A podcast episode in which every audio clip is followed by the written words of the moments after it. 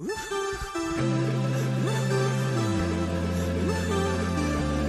turn to John chapter 5. We're leading up to Easter. I want to look at some crossroads, some places where people encountered the Master Jesus. While he was on his way to the cross, as we've been saying, uh, Jesus never forgot. You know, it's easy to, you know, miss the, the, the, little people and the little picture for the big picture. The big picture was the cross. Die for humanity's sins. But along the way, Jesus encountered many people. And uh, whenever his life intersected with somebody else's, it always brought them to a crossroads where they had to make decisions. Uh, Jesus always knew his destination was the cross, and he never lost sight of that. And that's really what we're going to talk about for a few weeks. And it's always interesting how some people respond and some don't. Some last, some don't. Some stay the same. Uh, some people get into a rut. Have you never noticed that? Some don't. Someone defined a rut as this way that it's simply a grave with both ends knocked out. You know, you just get there and you're settled and you're set. And today I want to look at a guy that, that, that really got in to a rut. Now, let me give you a little background. I want to talk about Jesus just for a moment as you read this. The Apostle John, we're going to be in John chapter 5. The, the Apostle John he narrates this story and he charts the movements of Jesus, the Son of God, uh, in, in, in his gospel. He writes a little bit differently than the other, one, than the other gospel writers. Mark wrote uh, to the Romans, so it was quick and, and it was lacked detail. It was all about movement and action. The Apostle John, now, who was very close to Jesus, he writes in a very philosophical manner. And so he talks about Jesus in a whole different way and, and gets into a lot of philosophy. And, and so we're going to see today something that I think is kind of interesting. If you read in John chapter 2, most of us have heard about this thing called the, the, the, the wedding at Cana of Galilee where Jesus turns water into wine. So he heads north into Cana. And then he goes over to Capernaum, which is northeast, spends some time there. Then in John 3, he heads south to Jerusalem, probably for the Passover celebration, and he has another encounter with this man by the name of, he's a Pharisee, by the name of Nicodemus. And Nicodemus, because of his high prestige with the Pharisees, he meets with Jesus at night so as not to be found out, because by this time there was already beginning to be a little bit of a concern about Jesus with the Pharisees, that maybe he was kind of crowding out their religious business. So he heads south to Jerusalem. Then in John 4, he starts heading north again. And he's going to Samaria to minister. And he goes through Samaria, it says, because he just feels this divine direction. And he ministers to a woman at the well in Samaria. And then he goes further north again to Cana of Galilee, the region of Galilee. And then the passage that we come to today is John chapter 5. So he goes from Cana of Galilee back to Jerusalem to intersect with this man and to bring wholeness to his life. We say, okay, well, what's this all about? It's, well, it's, it's more than a geography lesson, I believe. I want you to see something about the life of Jesus. He heads north, he heads south, he heads east and he comes back south again and then he goes back north. I mean, it's almost like you're thinking, Jesus, listen, couldn't you chart a little better course and, and, and be a little more practical in the way that you did, do your travel, you know, your traveling? And this is what I think is so important. Jesus doesn't always do what is logical or logistically in order. Jesus is not bound to do what is the sensible thing and to operate in prescribed practical ways. And I think this is probably key, one of the key challenges that we never want to forget.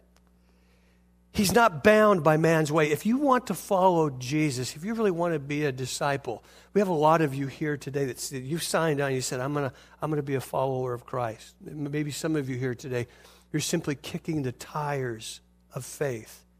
You're trying to get into your mind and wrap your mind around this thing called faith in this man, Jesus. Tell you what you're going to get from him. If you demand a Savior who stays in this nice little box, in this nice little compartment, who always colors inside the line, who does the reasonable, who does the respectable, who does the sensible, the economic thing, it'll be difficult for you. It will not be comfortable for you to be in a relationship with Jesus Christ. over the years, and I've just seen it even more so in recent months, he is not bound to our way of thinking or our way of experience. The real Jesus, he is loving and he is ministering and ministry oriented, but he will refuse to be put in a container so that we, the church or people, can pick him up and carry him around. His agenda seldom matches ours. Christianity is not about us. It's not about our dreams. It's not about our ambitions. It's not about our desires, where we want to go, what we want to do with our life. Hear me, loved ones. It's all about Jesus Christ. Western Christianity has a focus on doing and being. True Christianity has a focus on Jesus, not us. And for so many of us, that can be really a difficult thing because we really believe that our, Americano Christianity, with our American dreams and everything, that we really begin to think that Jesus is like this Aladdin's lamp or this genie that we can just kind of rub and whatever we want, we tell him and we get it. And that's why, that's why I believe so many Christ followers start but never finish. Get into it but live with disappointment because they have such expectations of Jesus and it really is a lot of times promoted by the TV people that says Jesus will give you what you want. Just come to him. And that's not true. So let me give you the setting a little bit more here in John 5 now. There's a lot of red ink as you get about halfway through because Jesus is making statements about his ministry, and it's important to see what he's saying. Because from John 5 on, you're going to begin to see these head on collisions with the religious people. And Jesus is going to begin to say some difficult things to those who believe. And he's going to say some really difficult things to the, those who are confronting him. And I think it's important. I, I want you to know it doesn't matter how long you have walked with Jesus, how well you think you know him. If you ever come to the place in your relationship where he's no longer saying some difficult things to you, I, I, I want you to consider am I really hearing the real Jesus? Because that's what Jesus does. He wants to shake you up. He wants to move you in different directions. He always will be challenging you in ways. I remember when I, when I played basketball, I had a lot of coaches. And there's coaches that were really easy for me to tune out because, frankly, I don't think they even knew as much as I did about basketball. I listened to them, but not real closely. And then there's other coaches who pushed me to the max. They told me, they, I mean, they yelled, Riley, how can you be such a fool? What a, you know, I mean, they just get on me and ride me like a horse. And, and at the time, I didn't necessarily like it until I began to understand something. I had one coach who'd yell at me all the time, and he'd make me stay after practice. Riley, you only got six out of ten free throws that last game. You stink. And so he'd make me shoot 50. And I used to kind of resent that till I understood. You know what that meant? Then he really liked me. Or he may not like me, but he liked that I could play. And, and, and there's something about Jesus. If you start listen, if you if you stop hearing his voice, be concerned. Not that he's left you, but you've begun to move away from him. Because that's what Jesus does. He loves you and will always challenge you in becoming more like him. The Jesus of the New Testament will always be speaking fresh things. He'll come to your life to rearrange the furniture of your heart and your inter- interior life.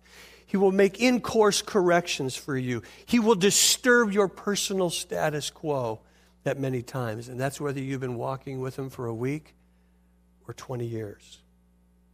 Because he, Jesus is, is, is, that's what I love about the Gospel of John, is John just makes it so clear as he goes through. Jesus always transcends the products of religion, the rules, the regulations that man imposes from the outside.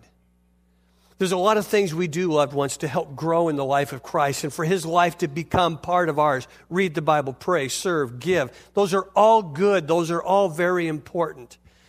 But I want to tell you there are no shortcuts to growing into the life of Christ. I'm not talking about religion, but to really grow in Jesus, there are no shortcuts. And, in growing in Jesus, it is always bigger than just simply the things that we do. It's part of the process. That we want to grow in relationship to Him, not even just Creekside Church, not religion, but to really know and hear Jesus for your life. This story that we're going to read today begs to be studied comprehensively because there's so much, there's so much theology within just this one little story of this encounter that Jesus has with this sick man. But I'm just going to hit, a couple of high points here and, and talk about what do you, you know, what do you do kind of when you get in a rut? Because this guy's in a rut. He's been in a rut of sickness for 38 years. So let's pick it up in John chapter 5, verse 1. It says, After this, after Jesus has now uh, healed some people, met with a woman in Samaria, after this, a Jewish festival took place, and Jesus went up to Jerusalem.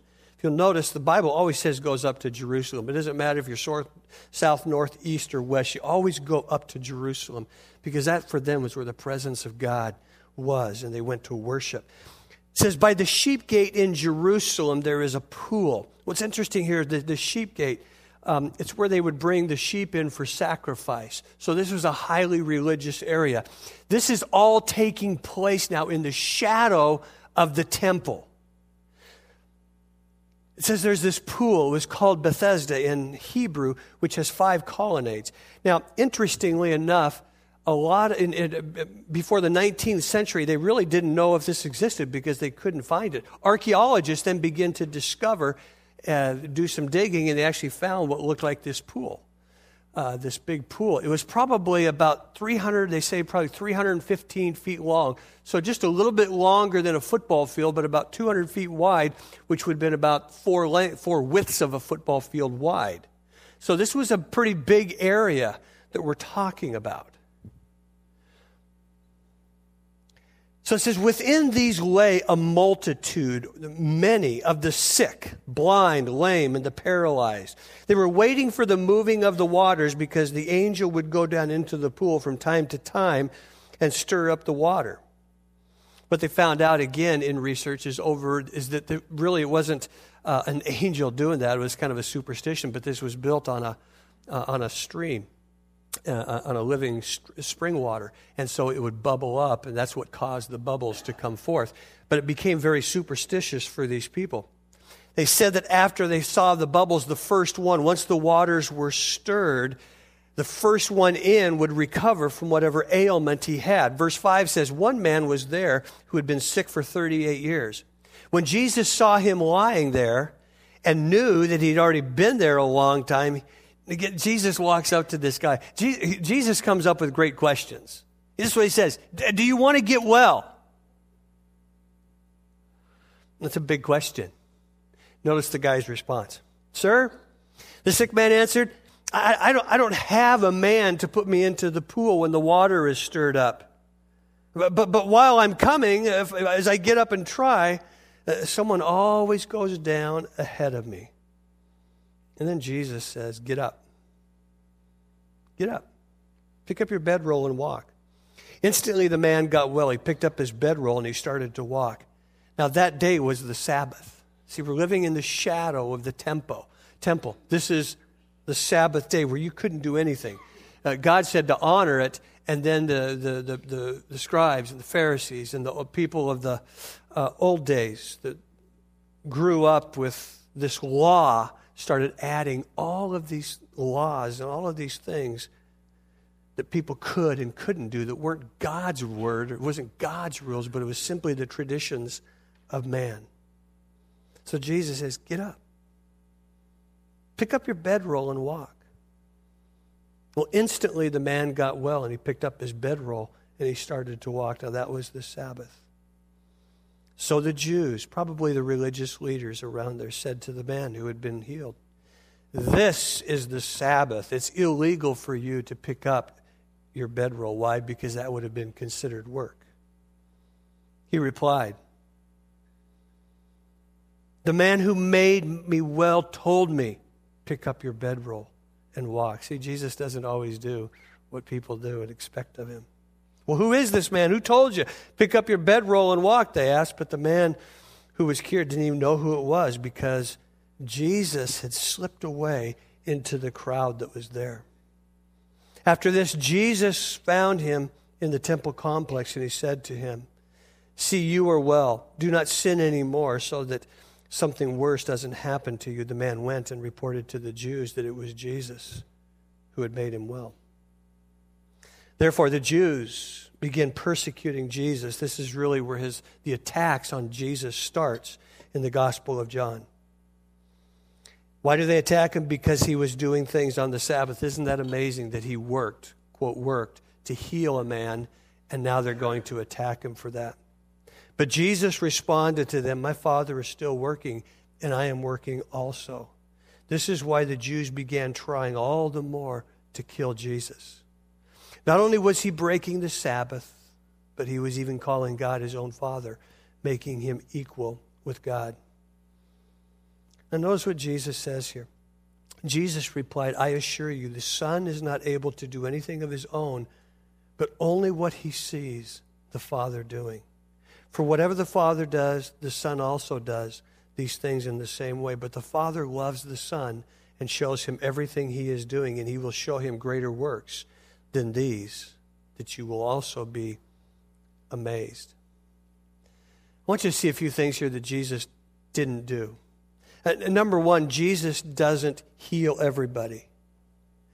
It's important to see, friends, in this graphic scene. This is more like a battleground. It's like, it's like it's just strewn with wounded bodies. It's filled with the lame and the sick and the paralyzed and the impotent. They're all gathered there, laying around, just waiting superstitiously for the waters to kind of begin to bubble or to move.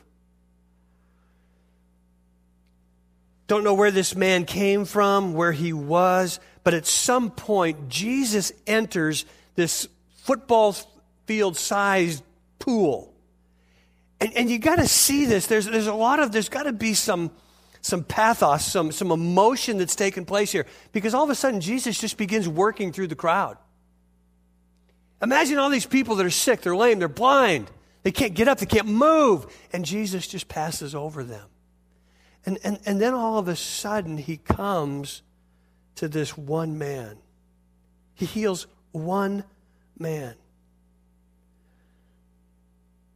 I don't know about you. That kind of, that kind of, well, why is that, Jesus? What do you, what do you mean, PT? Uh, see, it's easy to become victimized, loved ones, by evangelical Christian formulas. Our cultural Christianity that simply isn't biblical if not stated, probably some in this room, at times we've been motivated by that, that Christian understanding. There's a very important formula here that is true. See, we listen to people, well, if you just do these 10 things of faith, this is going to happen. And I'm, I'm sorry, but that's not true. There's, no, there's not many formulas for Christianity except be obedient and love Jesus. But here is a formula that fits here. Needs plus resources or opportunity doesn't always mean God's will. What are you saying? Well, just because there's an opportunity, just because there's a need, or just because you have resources does not necessarily mean you're supposed to do this, that, or the other. See, Jesus could have touched all of these people. He could have healed them. Literally, remember Jesus, if we understand Genesis, the Genesis narrative, he speaks the world into existence, doesn't he? Hebrews 1 tells us that the world is framed, it's held into existence by his very word. So if that's true, this creative God who holds everything in place probably could have walked through this crowd and just simply said, Be healed, be healed, be healed, be healed. But he doesn't. Out of multitudes of people, he chooses this one man and only one. See, it's so easy for us, loved ones, to live under this unhealthy and really unholy obligation to address every need and problem that we see or face. This is what I've taken me some time to learn. I'm not the answer to every issue. You're not the answer to every issue that people face. Guess what? We're not the answer to every issue that people have. You know, we do a single mothers outreach, and what do people say? Well, what about the single fathers? What about the seniors? What about the down and out? What about the poor? What about the homeless? Do you see where I'm going with this? See, pretty soon you can just stretch yourself so thin that you're no good for anybody. And see, Jesus didn't heal everybody, even though he could have. And I think, as much as anything, he's showing us that, you know what? You are not responsible for everything and everybody. Paul said it this way in first in 2 Corinthians 10 13. He's writing to the church at Corinth and he says, Listen, I have boundaries for my life. They are God ordained boundaries. And I am going to live within them, and I'm not going to extend myself beyond them. And that's one of the things at Creekside we want to make sure that we do. We do a lot for our community, but we want to live into the, within the boundaries to the best of our ability of what God calls us to do. Now, this is where the, the, gets, the rub gets kind of uh, hard. Because there are a lot of people who will take what I just said and will do nothing. Well, uh, PT, you heard him. Oh, you see Jesus right there. I mean, just one person. I mean, for golly sakes, we're not going to do. I, I'm just that's. I'm just doing what I can do. Well, Paul, he said this a little bit later in 2 Corinthians chapter 12, verse 15 he says, I will gladly spend and be spent for you. That's just that's two chapters after he has just said, I am going to live within the boundaries of what God has said for me, set for me. I'm not going to extend myself beyond those ministry boundaries. What's the key? Move by assignment. Let, let Jesus set your agenda. Keep your heart open to what he would speak to you so that as you walk through, go through life, you can go, this, I think God wants me to touch this person, give to that person, speak to this person, minister to that person. Every need is not your call to meet. Jesus didn't heal everybody. Secondly, Jesus didn't make a spectacle of the supernatural. Jesus shows up, but he doesn't come with an entourage. You notice that? He's not making a big display. You know, can you just imagine him walking through with uh, some of the disciples and just kind of going through and walking around and, hey, look at these folks over here. What do you think, disciples? Heal them? Nah, let's keep going. He just doesn't make a big deal. He just walks through, touches that man again. And then it says that he slipped away. It's almost like this understanding, there's, there's no recognition of him leaving. It's not like what we do today, is it? Again, I, I, don't have a lot of hobby horses, but I suppose Christian TV is one of them. But what do they do? Man, if something happens, videotape, you know, let's call CBN, let's call Trinity Broadcasting, let's call the Jerusalem Gazette, let's, let's make front page news. See, Jesus doesn't do that. He doesn't call the cameras in, he doesn't call the people in. He just heals, touches, slips away. Sometimes even people say to me, well, PT, why don't we, uh, you know, why don't we have the Gazettecomm or the Contra Costa? You know what? I, I just want Jesus to do his work. We're not doing it for self promotion. We're just doing it to touch people who God gives us the ability to touch. This is what I see about ministries the ones that become very prominent and the ones that become out there. It's amazing how quickly they fade and you no longer see them anymore. The supernatural loved ones is needed for our lives, but we're not going to market it and we're not going to build ministries around it. Jesus, it says, just slipped away. Uh, the third thing Jesus didn't do is he didn't act on his own authority. This guy is healed. And people start complaining. Can you believe it? They start complaining because Jesus did it on the Sabbath, and now the guy's carrying his mat. They're not impressed by the fact, they're not moved by the fact that all of a sudden this guy can finally walk for the first time in his life. No, their religion is more important than a relationship of a man relating to Jesus Christ and the simple fact that he's been healed. And the big question that so many people ask, obviously, about this text that you may be asking is why would Jesus just do one man? Here's the best answer, and it's found in the Word. Verse 19, what does it say? Jesus replied, and he said, I assure you, the Son of Man is not able to do anything on his own only what he sees the Father doing. For whatever the Father does, the Son also does these things in the same way. Jesus was always in relationship to his Father, submitted to him, cooperated with him. And, and, and, and that's what's so, he's, he's the creator of the universe, loved ones. Yet he is totally submitted under his Father's authority. The reason, you know why Jesus got away so often, you read it in the Gospels, you know why he got away so often? Is because he wanted to hear his Father. So that when he comes to situations like this, he knows what to do. He says, I'm going to set my life up on the agenda of my Father. Well, what are some things that Jesus did do? I want you to note this Jesus saw the individual. It's really easy to, to get into a rut, isn't it? And we soon live below God's kind of intended purposes for our lives where we're never moving forward in the practical or spiritual areas. We just kind of go ho hum. You know, what's going on with God? Where is He? God never moves. You do. We do. See, Jesus is there and He sees the individual.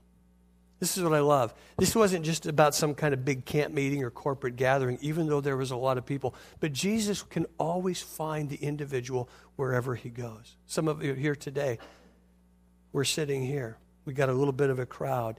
In this meeting time, Jesus can meet you wherever you need to be met. Wherever there's sickness, wherever there's blindness, wherever you're lame, wherever you're broken, wherever you're hurting, the Holy Spirit, that because we respond to Jesus, we have this Holy Spirit that comes and resides and lives within us, can meet you where you are, sitting at that little table today, challenge you, speak to you, comfort you, and, and yes, confront you. So Jesus connects with this man with the greatest need. You know what I love about this? This guy isn't even seeking Jesus. He doesn't even know who he is. But Jesus is on the road, and what's he doing? We read it last week, where he's seeking the lost. This man is as marginalized as you can be. And Jesus goes right after him. So Jesus connects with the one with the greatest need. Jesus confronts him with a question. What was the question? Do you want to get well? Doesn't that seem like a silly question? The guy's been, the guy's been down 38 years. Do you want to get well? Most of us would go, absolutely. Maybe. Seems obvious. You know what I've learned? Some people really don't want to get well. Some people really don't want to have to get well because you know what it means? It's going to change your life. When this man down 38 years, if he gets well, he can't be a beggar anymore. He can't lay around. He can't make excuses. He's got to get up and he's got to do something. And a lot of people, if they don't, if they don't have this reason, if they get well, guess what? They'll no longer have anything to talk about. People won't pay attention to him. Notice his excuses. Well, you know, he doesn't say yes. All he does is give excuses. Well, no one will put me into the pool. That's his first excuse. His second one is, you know, people always beat me there. You know, they just they're just gonna they're gonna get there before me. So this guy's in a rut. He's allowed his thinking to put him into this rut. And people today are in ruts. We all have our excuses, but I love how Jesus kind of hijacks them, takes them away. There's people that live in blindness. They're blinded to future hope. They've lost their perspective and they've become farsighted to the future. There's a lot of lame people. People here that have been hurt. People walk with, they limp now really with trauma that's invaded their life. And, and this injury keeps them from moving forward personally, just practically in their life as well as in their spiritual life. There's people who are paralyzed by fear. They're pressing forward in Jesus and following Him, and then stuff happens. And now they begin to just kind of give up. And on the inside of their life, they just lay down. How many people do we know that have been emotionally crippled with personal condemnation? They've allowed the enemy of their soul to pull them down. People that live in this undertow of condemnation. And instead of confessing need and responding to the conviction of the Holy Spirit, that leads one to Jesus and not drives them away. This man needed his sins forgiven. How many of us live with unresolved conflicts? You've been hanging on to these for too long. You allow them to go underground, but ultimately they'll begin to erode and eat away at your soul. That's why almost at most memorial services now, I remind people this is the day, this is a good reminder to set down the baggage because you don't know what's going to happen next. And I, I talk to a lot of people after services that tell me, you know, I just live with regrets because I didn't take care of this issue with that person. People live with self pity and doubt. I think I said it last week or the week before that self pity can become a narcotic. And it leads us to internalize anger, and soon we look to blame. And then we begin to lean into built in excuses, and we're no longer moving forward in the spiritual life and walk with Jesus. So, so what do you need to do today? What's something maybe you need to do today? It's important if you want to get out of, of a rut, you're going to have to do something. Jesus has done everything. Second Peter says that he has given us everything pertaining to life and godliness. And there's two extremes. There's the extreme that says God's got to do everything, but he's done everything that he needs to start with. And there's the other extreme that I've got to do everything. And somewhere in between there, there is a holy, healthy balance. Spiritually, physically, emotionally, what do you need to do? Because I think Jesus would ask us the same questions Do you want to get whole? And are you willing to lay aside your excuses? The first thing I do is I, I, I want to look to Jesus. I want to, I want to see him. I don't want to look to people. I don't want to look to different things. We, we look to relationships to fulfill and to make us happy. Those are good and they're needed, but they will never be your answer, loved ones. We look to circumstances. Uh, but these can also lead us to excuses. See, we're not trapped by our history, but we're always shaped by it and we're imprinted by it. But the scripture says in 2 Corinthians 5 that once you become in Christ, you become a new creature. Behold, all things passed away, things are becoming new. And that's the present reality that every one of us get to live in. But sometimes we get stuck because we're so tethered to our past, aren't we? Some years ago, I read an article. This is really good. From uh, anybody ever heard of the periodical Ricky Ranger? If you have kids, you probably did. You, I grew up on it. And they were talking in this article about imprinting. Stick with me, this is important. This issue they were talking about was will you become like that that you are around? And they used this example would a duck become like a dog if it spent all this time with a dog? This little duck is born and then it kind of it kind of, you know, is, is around this dog. And would it get imprinted like that? Would it begin to bark? Would it begin to walk like a dog and act like a dog? And so they did this study. What they realized that there's, there are some characteristics that can take place through the process of imprinting. and the reason that stuck out me because I was, I was still young, pretty young in the faith, and I thought, that's who I got to be. That's why I've got to be imprinted with Jesus. I want to be imprinted with his life. I want to be exposed to him. I want to begin to make sure that I'm always moving toward looking like him, talking like him, acting like him. And we got to look to Jesus. That's what this guy does. He finally says, This is the one that can help me. The second thing is you got to listen to Jesus. He speaks to this man. And he really doesn't give him any answers, does he? He doesn't ask about his condition. It says he knew. He doesn't even inquire about why he's there. He just simply asks him one question Do you want to get well? And then Jesus says, Get up. Pick up your bedroll and walk. Here's the point for me, loved ones, for you as well. Jesus speaks, and this is the question Will you cooperate with his word? See, the Holy Spirit comes to live inside of us to give us power and to empower us. The Holy Spirit in the original language is the word parakletos, which means one called alongside. He is the holy helper, not the holy doer. And too many Christians bank on simply expecting God to do everything for them when He says, No, I want to know if you want to get well. And if you want to get well, then I'm going to tell you what to do. And now you're going to need to do it. You're going to need to step into it. You're going to need to get up. You're going to need to take some steps for the fullness of my healing to come about. You're going to need to hear and listen. So here's the question Are you encountering the Master? Are you encountering Jesus in your life now? Do you get up and spend a few minutes with Him at least three, four, five days a week where you're hearing His voice? Because if you will do that, He will give you direction. Get up. Get up in the morning or before you go to bed at night. Hear his voice, because that's what Jesus says. The reason Jesus had such a powerful ministry is because he did what the Father was saying. So when I go through my day, Lord, what, what is this a person you want me to touch? I always ask that now. I go by these people that, you know, you see them all the time out there asking for money. I say, Lord, is that somebody you want me to give some money to?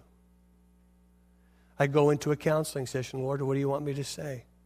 And you say, Well, you're not very smart, are you? I says, No, I'm, I'm really not. And, and, I really need Jesus to give me that. And, and you're probably thinking, Well, what do you got? Like some kind of hotline? No, no, no, no, I don't have that. I don't have a hotline to anything, but this is what I know. If I'm sitting in a counseling session, a lot of times God can just give me a word. And, and I'll know, wow, I, I couldn't have thought of that. Sometimes it's just a word, it's a verse to share with somebody that breaks something in their life. Sometimes it's just a, a principle of life. Sometimes I'll meet somebody in the grocery store. They'll start talking to me about a need in their life. And I'll just put my I say, Can I just put my hand on your shoulder? Can we just pray right here? That's not me. That's the Lord. And and I want us to live as a church that does the same thing. Spend time with Jesus. Get up with him in the morning because he'll guide you. Listen to him. Listen to the Father,